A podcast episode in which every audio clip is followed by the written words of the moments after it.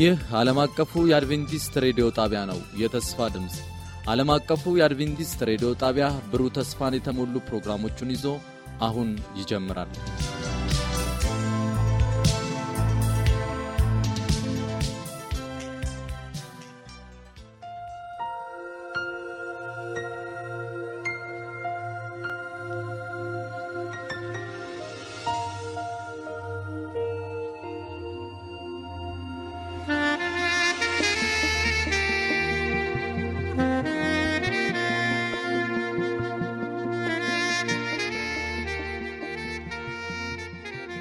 ሰላም ጤና ስጥልን። የተወደዳችሁ የዓለም አቀፉ የአድቬንቲስት ሬዲዮ አድማጮች እንደምን አላችሁ? ወቅታዊ መልእክት በሚል ርዕስ በፓስተር ኤፍሬም ዳዊት አማካኝነት እጅግ የሚያነቃቃና የሚባርክ ፕሮግራም ይዘንላችሁ እንቀርባለን። አድማጮቻችን ይህንን ፕሮግራም እርስዎም ሌሎችንም ጓደኞትን ጋብዘው እንድትከታተሉ እንጋብዛችኋለን። መልካም የበረከት ጊዜ እንዲሆንላችሁ እንመኛለን።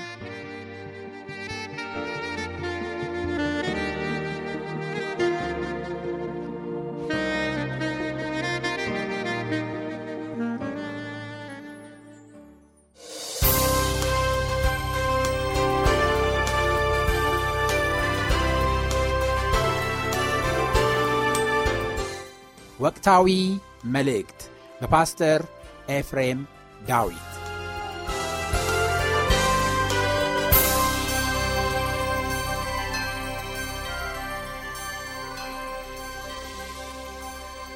ሰላም ተመልካቾች፣ አድማጮች በተለያየ አማራጭ ይህንን መልእክት የምትከታተሉ እንዴት ሰነበታችሁ? ላለው ዛሬ እንግዲህ ትምህርታችንን እንቀጥላለን።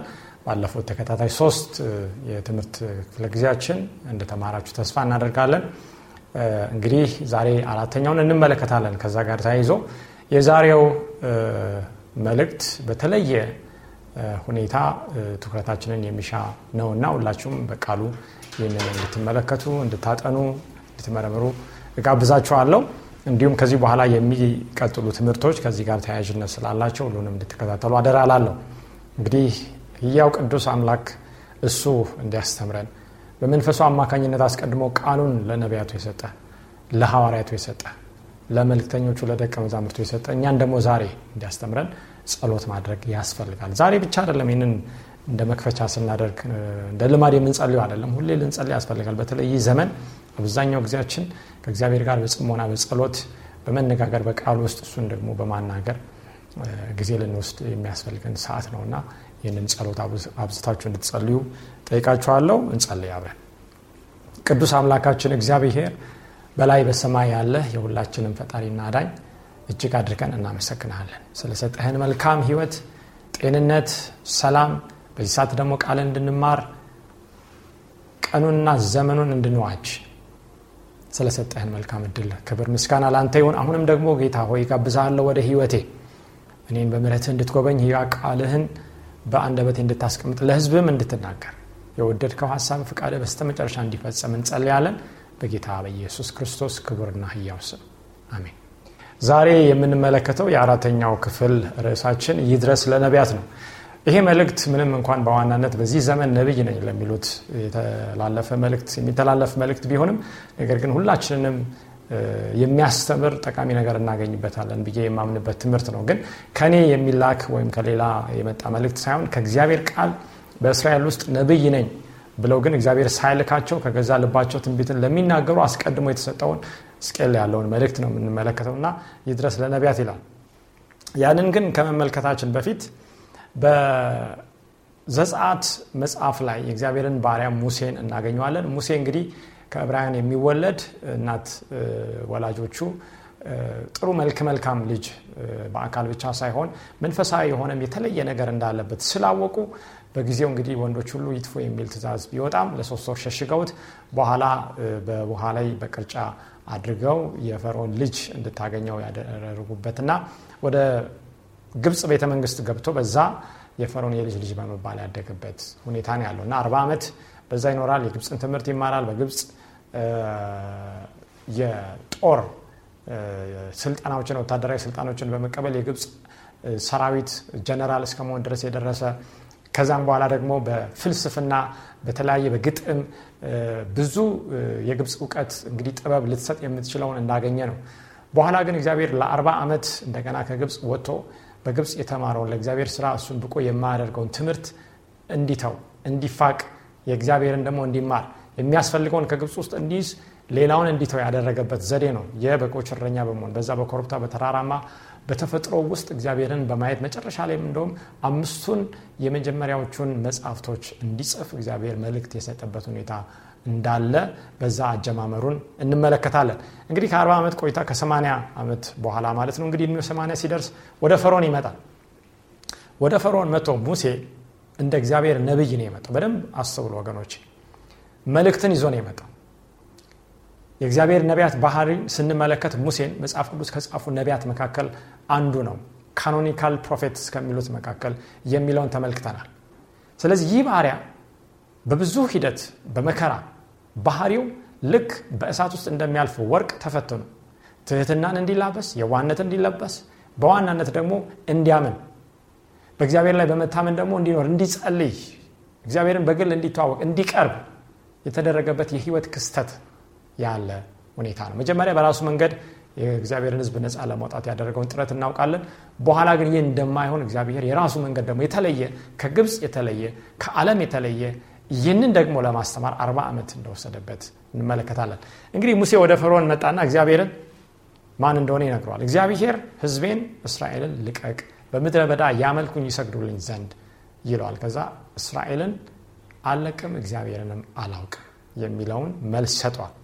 እንግዲህ ይህ ከሆነ በኋላ እግዚአብሔር ለሙሴ በድንቅ በተአምራት ህዝቡን እንደሚያወጣ ግብፅን ቀጦ ፈርዖንን ሰራዊቱን ቀጦ መጨረሻ ላይ ወደ ተስፋ ወደ ተገባለት ምድር ከግብፅ እስራኤልን እንደሚያወጣ ይናገር እና ሂድ አድርግ ይለዋል።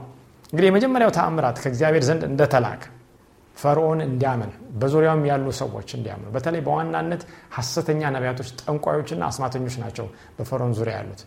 በትር ይሰጠዋል እግዚአብሔር። ያንን በትር ጣል ይለዋል። ያ በትር እባብ ይሆናል። ልክ እንደዛ የግብፅ ጠንቋዮች ምን አደረጉ? በትራቸውን ጣሉ።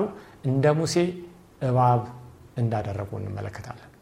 በኋላ ላይ ግን የእግዚአብሔር ነቢይ የላከው የጣለው ያ በትር እባብ የሚሆነው ሌሎችን እባቦች እንደዋጠች እና ሙሴም ያንን በትር እንደገና በእጁ እንደያዘ እንመለከታለን። ይህ ትልቅ መልእክት አለው። የመጀመሪያው ታምር ነው። በዚህ ሰዓት የምናየው ሙሴ ያደረገውን ነው አስመስለው ያደረጉት እንጂ ሌላ ተአምር አልፈጠም። እውነተኛው የእግዚአብሔር መልእክተኛ ያደረገውን አስመሳዩን ተአምራት ነው የሰሩት። በግብፅ ያሉ ምን ሐሰተኛ ነቢያቶች፣ ጠንቋዮችና አስማተኞች። ይህ በእርግጥ አንደኛ ፈርዖን እግዚአብሔርን አላውቅም እስራኤልን አለቅም። ከዛ የፈርዖን ደግሞ ሐሰተኛ ነቢያት እነዚህ ጠንቋዮች የሰሩት ተአምራት ምንድን ነው መልእክቱ ብለን ስናይ እግዚአብሔርንና መልእክተኛውን ላለመቀበል የተደረገ ምላሽ ነው፣ ንቀትም ጭምር ነው። በትክክለኛው መንገድ እግዚአብሔር የሚያደርገው አለ። ይህን አንቀበልም፣ በራሳችን መንገድ ደግሞ አንተ የምታደርገውን እናደርጋለን፣ አንተ የምትለው ቦታ እንደርሳለን የሚለው የግብፅና የባቢሎን መንገድ ነው። ይህንን ነው በሙሴና በፈርዖን ነቢያት መካከል ያለውን መጀመሪያ ላይ ስንመለከት የምናገኘው። ከዛ ቀጥሎ እንግዲህ እግዚአብሔር መክሰፍቱን ማውረድ በሚጀምርበት ሰዓት ዘጸአት 7 22 ላይ ምንድን ነው የምናገኘው? ሙሴ ውሃውን ወደ ደም እንዲቀየር በእግዚአብሔር ጣት እንዳደረገ እንመለከታለን። የግብፅ ሐሰተኛ ነቢያቶችም ልክ እነሱ ምን አደረጉ? ውሃውን ወደ ደም ቀየሩ። አሁንም አንተም የላከህም እግዚአብሔር የማንቀበለው ጉዳይ ነው። ምክንያቱም አንተ እንደምታደርገው እኛም ማድረግ እንችላለን። የእስራኤል ህዝብን ከግብፅ የሚለይ የለም። እስራኤል አምላክ አለኝ የሚለውን የሚያደርገውን እናደርጋለን ነው። በግብፅ ውስጥ ያለውን የእስራኤልን ህዝብም የሚያሳስት ጉዳይ ነው ምክንያቱም አምነው የትኛው እንደሚቀበሉ መለየት አለበት። ሙሴ የሚያደርገው ሌሎችም ካደረጉ ለምንድን ነው ጥለው የሚወጡት? ዛሬም ያ ነው የሴጣን ስራ። እግዚአብሔር የሚያደርገውን ባለበት በአመፅ ህይወት ውስጥ ዛሬ አገኛለሁ ፈውሱንም በረከቱንም አገኛለሁ የሚል ሰው ካለ ዛሬ ለምንድን ነው ውጣ የሚባለው? ሊወጣ የሚችልበት ምክንያት ሊያይ አይችልም። አንድ ሰው ታምራትንና ድንቅን የሚያይ ከሆነ ስለዚህ የሚለይበት ደረጃ ይመጣል ያም ደግሞ መለያው አንዱ የእግዚአብሔር ቃል ነው በኋላ የምንመለከታለን ሂደቶቹ ወደምን ደረጃ እንደደረሱ ቀጥሎ በዘጻት ምዕራፍ 8 ቁጥር 7 ላይ እግዚአብሔር እንግዲህ ሌላ በግብፅ ላይ ካመጣው መክሰፍት ጓጉንቸሮች ወይም እንቁራሪቶች ምድሩን እንዲሞሉን ያደረገው ዘጻት 8 7 ላይ። ይህንንም የግብፅ ጠንቋዮች አደረጉ። አያችሁ? አሁንም የእግዚአብሔርን ኃይል የእግዚአብሔርን መልእክት የመቃወም የንቀት ተግባርን እንመለከታለን። ሴጣን የሚሰራውን ዛሬም የሚሰራውን ማለት ነው። ነገር ግን ልዩነት አይመጣም ወይ ብላችሁ ልጠይቁ ትችላላችሁ። ልዩነት አልመጣም ወይ በሙሴ እና በግብፅ ጠንቋዮችና አስተኛ ነቢያቶች መካከል ያለው ልዩነት አልታየም ወይ ብለን ስናይ ቀጥሎ እናገኛለን። ዘጻት 8 17 እስከ 19 ሙሴ በእግዚአብሔር ኃይል ምንድን ያደረገው? የግብፅ ምድር በቅማል እንዲመታን ያደረገው። ሁሉም ቅማል እንዲወለው ከሰው እስከ እንስሳ እስከ ሁሉም ፍጥረት ድረስ። ነገር ግን ጠንቋዮች ይህንን ማድረግ አልቻሉ እንግዲህ የተወሰነ ድረስ ማስመሰል አለ። እግዚአብሔር የሚፈቅደው ነገር አለ የእግዚአብሔር ህዝብ የሚፈተንበት ነገር አለ። ለመውጣት ተስፋ ተሰጥቷል። ሙሴም እግዚአብሔር ይህንን ህዝብ እንደሚያወጣ ቃሉን ሰምቷል። ነገር ግን ግድድሮሽ አለ አስመሳይ ፈውሶች አስመሳይ ታምራቶች አስመሳይ ትንቢቶች ድንቆች ምልክቶች ይደረጋሉ። የሆነ ቦታ ላይ ግን እግዚአብሔር በቃ የሚልበት ጊዜ አለ። ይህንን ቅማል ግን ልክ እንደ ሙሴ ጠንቋዮች ምን ማድረግ አልቻሉም? ማሳሳትና ማስመሰል አልቻሉም። ይህ በሚሆንበት ጊዜ እንግዲህ ንግግር ይፈጠራል። ፈርዖን ለምንድን ያለው ነው የሚለውን ከጠንቋዮች ጋር በሚመለከትበት ጊዜ ጠንቋዮች ለፈርዖን መልስ ይሰጣሉ። ዘጻት 8 19 ጠንቋዮችን ፈርዖንን ይህስ የእግዚአብሔር ጣት ነው አሉት። ወገኖቼ እነዚህ የግብፅ ሐሰተኛ ነቢያት ጠንቋዮች።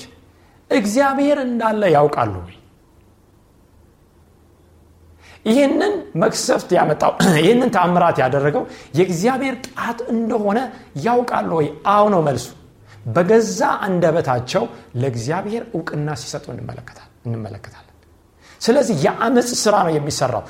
በሐሰተኛ ነቢያት ዘንድ የሚሰራው ስራ በስምህ አጋንንት አላወጣንም በስምህ ትንቢት አልተናገርንምን በስምህ ይህንን ተአምር አላደረግንምን ይሉኛል ያለውን ተመልክተናል። ያውቃሉ? አያችሁ እግዚአብሔርን ያውቃሉ። ነገር ግን በአመፅ ነው ያሉት። ባለመታዘዝ ነው። በግብፅ ውስጥ ያለውን ምቾት ገንዘብ ብር ወርቅ በመሻት በመፈለግ ያንን ምድራዊ የሆነውን ነገር ስም ዝናን ከበሬታን በመፈለግ አዎ በመታለልም ጭምር።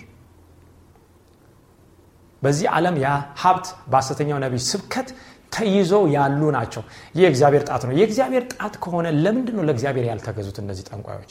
እነዚህ ነቢያቶች ከዛ በኋላ ቃሉ ምን ይላል? የፈርዖን ልብ ግን ጸና። እግዚአብሔርም እንደተናገረ አልሰማቸው።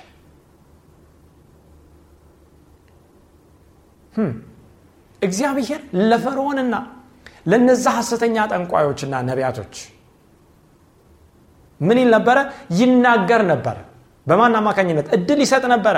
በሙሴ አማካኝነት እግዚአብሔር እስራኤልን ብቻ ማዳን አይደለም ፈርዖንን ማዳን ይፈልጋል ሌሎችን ማዳን ይፈልጋል። እሺ ቢሉ ልክ በኋላ የባቢሎንን ነገስታት እነ ሲናገር እንደነበረ ለሁሉም መልእክት ይሰጥ እንደነበረ እግዚአብሔር አለም እንዲድን ነው የሚፈልገው የሚለየው ሰው የለም። ነገር ግን እነዚህ ሰዎች ምን አላሉ? አልሰሙ አልሰሙ እንግዲህ ጓጉንቸሮችን እንዳስመሰሉ እንመለከታለን። በግብፅ የነበሩ ጠንቋዮች ሙሴም ይህንን መክሰፍት በእግዚአብሔር ህዝብ ላይ አለቅም ብሎ ትዕቢትን በተናገረው በእግዚአብሔር ላይም ስድብን በተናገረው ፈርዖን ላይ ይህንን መክሰፍ እንዳመጣ እንመለከታለን።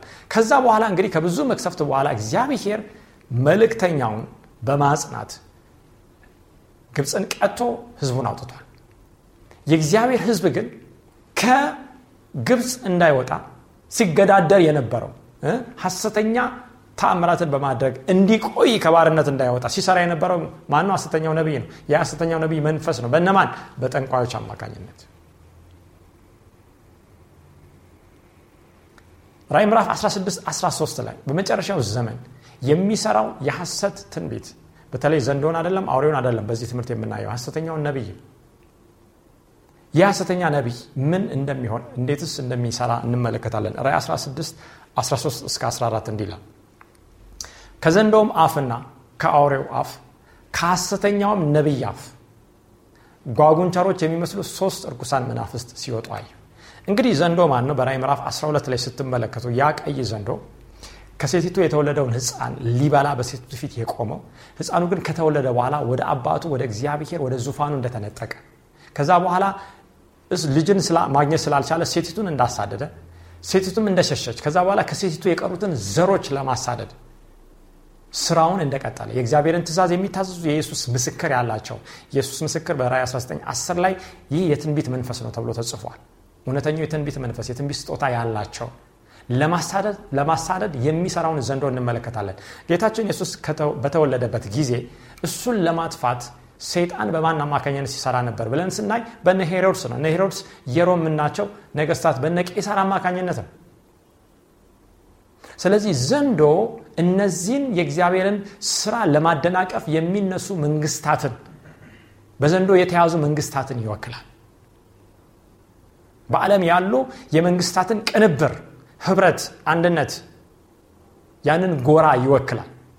ምክንያቱም ብዙ ጊዜ እንመለከታለን በግብፅ የነበረው መንግስት ነው በባቢሎን የነበረው መንግስት ነው በነ አሶሪያውያን በሶሪያ የምንመለከተው መንግስት ነው። የእግዚአብሔር ህዝብ ላይ ጦርነት የሚከፍቱ እግዚአብሔርን ህዝብን በምርኮ ውስጥ የሚያስቀምጡ እንደገና መጥተው ደግሞ ህዝቡን በጦርነት የሚዋጉ። ስለዚህ ይሄ መንግስታት ከእግዚአብሔር ህዝብ ጋር ያላቸው ግንኙነት በብሉ ኪዳን ነበር በአዲስ ኪዳንም ቀጥሏል። ከዘንዶ አፍ ከዚህ ከመንግስታት አፍ የሚወጣውን ትምህርት ነው የምንመለከተው። እርኩሳን መናፍስት መንግስታትን ደግሞ በአብዛኛው የሚቆጣጠረው የሴጣን እንደሆነ መጽሐፍ ቅዱስ ያስተምራል ስለዚህ ከዘንዶ አፍ ቀጥሎ ከአውሬው አፍ ይላል። አውሬው ማን ነው በራይ ምዕራፍ 13 ቁጥር 1 እስከ 10 ላይ የተጠቀሰው የመጀመሪያው አውሬ ነው። ይህ የሮም ጳጳሳዊ ስርዓት ነው። እንግዲህ ከዘንዶ አፍ በመጀመሪያ የወጣው ምንድን ነው ብለን በመጽሐፍ ቅዱስ በምንመለከትበት ጊዜ በኤደን ገነት ለሔዋን የተነገረው ቃል ነው። ያ ውሸት ምንድን ነው ሞትን ምን አትሉም? አትሞቱ እግዚአብሔር አለ። ከገነት ሁሉ ትበላላችሁ መልካምና ክፉን ከሚያሳውቀው አትብሉ ከእሱ በበላችሁ ጊዜ ሞትን ትሞታላችሁ። እግዚአብሔር የተናገረው ፍሬው ይገላቸዋል አይደለም አለመታዘዝ ይገላቸዋል ህግን ሰጧቸው ሰጣቸው። በእኔ መንገድ ተመላለሱ የእኔ ስርዓት ይሻላቸዋል ይሄ ህይወት ነው ለእነሱ ጥቅም ነው። እግዚአብሔር አምባገነን ሆኖ አይደለም። ሊፈትናቸው ነው ታማኝነታቸው ምክንያቱም ከክብር በፊት ምን አለ? ፈተናን ማለፍ አለ። እግዚአብሔር የሚሰጠውን ማለፍ ያንን መሰናከል ማለፍ አለ ሁሉም መላእክት በሰማይ ተፈትኗል። ሲሶ ወድቋል። የቀራው ፈተናውን አልፎ ቀርቷል። የሰው ልጆች ይፈተናሉ። የሚጸኑት በፈተና የሚያልፍ ሰማይ ይገባሉ በምድርም እንኳን አንድ ነገር ላይ ለመድረስ ሰዎች ይፈተናሉ። ይህን እናውቃለን። በትምህርት እንኳን ደረጃ ስንወስድ። ስለዚህ ዘንዶ ምን አለ? ሞትን አትሞቱ ይሄ እግዚአብሔር የተነገረው ቃል ይህ ህግ አያስፈልጋችሁም። እንዲሁም በአመፅ ምን ትላላችሁ? እግዚአብሔርን ትመስላላችሁ እንደ እግዚአብሔር ትሆናላችሁ። መልካምና ክፉን የምታውቁ መልካም የተሻለ ህይወት ላይ የምትደርሱት በአመፅ ነው። በእርግጥ ነፍስ አትሞትም የሚለውን ትምህርት ከዘንዶ አፍ መጀመሪያ በኤደን ገነት ሰምተናል። ዛሬ ለዛ ነው ሴጣን የሚሰራው። ሰዎች ከሞቱ በኋላ አይሞቱም። ዛሬ የሞቱ ሰዎች በምን አይነት ሁኔታዎች ላይ ናቸው ብለን ስንጠይቅ አብዛኛው ዓለምን የሞላው ትምህርት ምንድን ነው ከሰው ስጋ ወጣ ነፍስ ወይ በገነት ናት ወይ በሲኦል በገሃነም ውስጥ ናት የሚል ነው።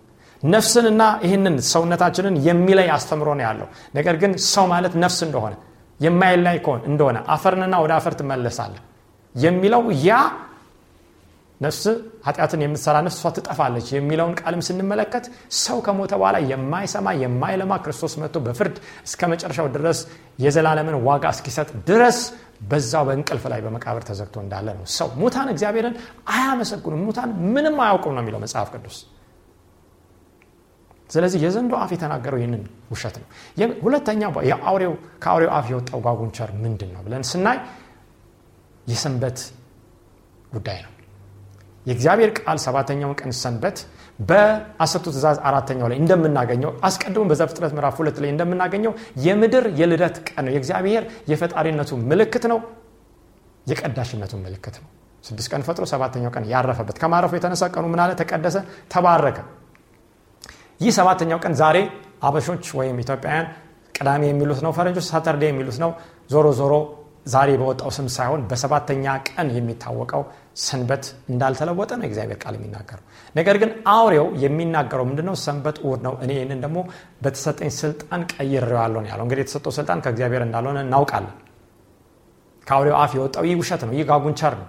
አለምን እያሳተ ያለ ብዙዎችን ወደ ስህተት ጎራ እየመራ ያለ ይህ ውሸት ከአውሬው አፍ የወጣው የእሁድ ሰንበት ውሸት ነው። ከሐሰተኛው ነቢይ አፍ ደግሞ የሚወጣው ምንድ ነው? እየተመለከተ ነው። ከሐሰተኛው ነቢይ አፍ የሚወጣው የሐሰት ትምህርት ነው። ሐሰት ድንቅ፣ የሐሰት ተአምር፣ የሐሰት ፈውስ፣ አስመሳይ የሆኑ የእግዚአብሔርን ስራ የእግዚአብሔርን ክብር ለመቀማት ለማስመሰል ሰዎችን ለማሳት የሚነገር የሐሰት ትምህርት የሐሰት ትንቢት ነው። ስለዚህ እነዚህ ሶስት እርኩሳን መናፍስት ንጹህ ያልሆኑ እርኩስ ነገሮች ናቸው ይላል። የእግዚአብሔር ህዝብ ከዚህ መራቅ አለበት። እነዚህ ነገሮች ከዘንዶ ከአውሬው ከሐሰተኛ ነቢይ አፍ ነው የሚወጡት። ወገኖች ምንድን ነው የሚያደርጉት? ምልክት እያደረጉ የአጋንንት መናፍስት ናቸው ይላል። okay ሂደት አለ፣ ይወጣሉ፣ የሚሰሩት ስራ አለ። እነዚህ ሶስቱ ምልክት ያደርጋሉ። በእነዚህ በሶስቱ ትምህርቶች ዙሪያ ነው የሐሰት ትምህርት የሚል የሐሰት ምልክት የሐሰት ድንቅ የሚደረገው ማለት ነው። ምንድን ነው ውጤቱ? በታላቁም ሁሉን በሚገዛ በእግዚአብሔር ቀን ወደሚሆነው ጦር እንዲያስከትቷቸው ወደ ዓለም ሁሉ ነገስታት ይወጣሉ ይላል። በጣም እጅግ ኃይል ያለው ቃል ነው። ሁሉን በሚገዛ በእግዚአብሔር ቀን ወደሚሆነው ጦር okay የእግዚአብሔር ቀን አለ እግዚአብሔር ህዝቡን ከግብፅ ነፃ እንዳወጣ ለአንዴና ለመጨረሻ ለማውጣት ልክ በሙሴ አማካኝነት እንደተዋጋ በመጨረሻውም ከዚህ ዓለም ህዝቡን ለማውጣት እግዚአብሔር የሚያደርገው የጦርነት ቀን አለ። ያ በራዕይ 16 እንደምንመለከተው ምንድን ነው አርማጌዶን ነው። ይህ አርማጌዶን የፖለቲካ ምድራዊ ወታደራዊ የኒውክለር መሳሪያዎች ቴክኖሎጂ የፈለሰፋቸው የአቶሚክ ቦምቦች ወይም የማይታዩ የጨረር መሳሪያዎች በድሮን የሚደረጉ የቦምብ ድብደባዎች የሚደረጉበት ጦርነት አይደለም ይህ ጦርነት የእግዚአብሔር ህዝብ በአንድ ጎራ እና ራሱ እግዚአብሔር ህዝቡን እየመራ ሌላው ደግሞ ሴጣንና የሴጣን ህዝብ በሌላ ጎራ የሚያደርጉት ፍልሚያ ነው የመጨረሻው ፍልሚያ ነው። ይህንን ለማድረግ ግን ሴጣን በራሱ ጎራ የእሱን ሰራዊት ለማሰለፍ የሚጠቀመው ስንት ዘዴ ነው? ሶስት ዘዴ ነው። ሶስት ጓጉንቸሮች ሶስት እርኩሳን መናፍስት። እነዚህ ሶስት የአጋንንት መናፍስት ናቸው ለዚህ ነው መንፈስን መፈተን መለየት እጅግ አስፈላጊ የሆነበት ጊዜ ላይ ደረስም እነዚህ መናፍስት የሚወጡት ወደ ማን ነው ይላል እግዚአብሔር ቃል? ወደ ነገስታት ወደ መንግስታት ይወጣሉ። አያችሁ ሴጣን ሁል ጊዜ የፖለቲካ ኃይልንና መንግስታዊ ኃይልና መንፈሳዊ ኃይልን በማጣመር ሊሰራ ሊያጠፋ የሚፈልገው ጉዳይ አለ። ይህንን መካድ አንችልም ምን ያገናኛቸዋል የፖለቲካ መንግስታት? በጠቅላይ ሚኒስተር በፕሬዝደንት በነገስታት ወይም በሌላ በፓርላማ የሚመሩ መንግስታት ከዚህ ከእግዚአብሔር መንፈሳዊ ስራ ጋር ምን ያገናኛቸዋል ስንል ይህ የቆየ የዋለ ያደረ ፀሐይ የሞቀው የአደባባይ ምስጢር የጥንት የሰይጣን ዘዴ። ለጦርነት ማንን ነፃ ለማውጣት? የትኛውን ፍትህ ለማስፈን ነው ጦርነት የሚያደርጉት መንግስታት መጨረሻ ላይ በአንድነት በህብረት ሆነው ወገኖቼ የእግዚአብሔርን ህዝብ ለማጥፋት የሚደረግ ጦርነት አለ ከፊታችን። ሌላ ቻይናና አሜሪካ ኮሪያና ጃፓን ወይም ራሻና አሜሪካ የሚያደርጉት ወይም በአፍሪካ ሀገር የሚታወቁ እነዚህ ህብረት ፈጥረው ከሌላው ጋር የሚዋጉት ጦርነትን አንጠብቅ። ዛሬ አለም የታጠቀችው መሳሪያ ሁሉ ወደ እግዚአብሔር ህዝብ አፈሙዙን ያዞራል። ነገር ግን ይህ አፈሙዝ ተቆልምሞ እንደገና ወደ ራሳቸው ይዞራል። ምክንያቱም የእግዚአብሔርን ህዝብ በጉን ለመዋጋት እንደሚነሱ እግዚአብሔር ደግሞ ዝም እንደማይል የአይኑን ብሌን የሚነካ እንደሆነ የእግዚአብሔርን ህዝብ የሚነካ ቃሉ ተናግሯል። ስለዚህ ድሉ የተረጋገጠ ነው። ጦርነቱ ሳያልቅ ከማን ጎራ እንቆማለን ነው ትልቁ መልእክት። እንግዲህ ሶስቱን ርኩሳን መናፍስ ተመልክተናል። በራይ ምዕራፍ 14 ከ6 እስከ 12 ሶስቱን ቅዱሳን መላእክትና መልእክታቸውን እንመለከታለን።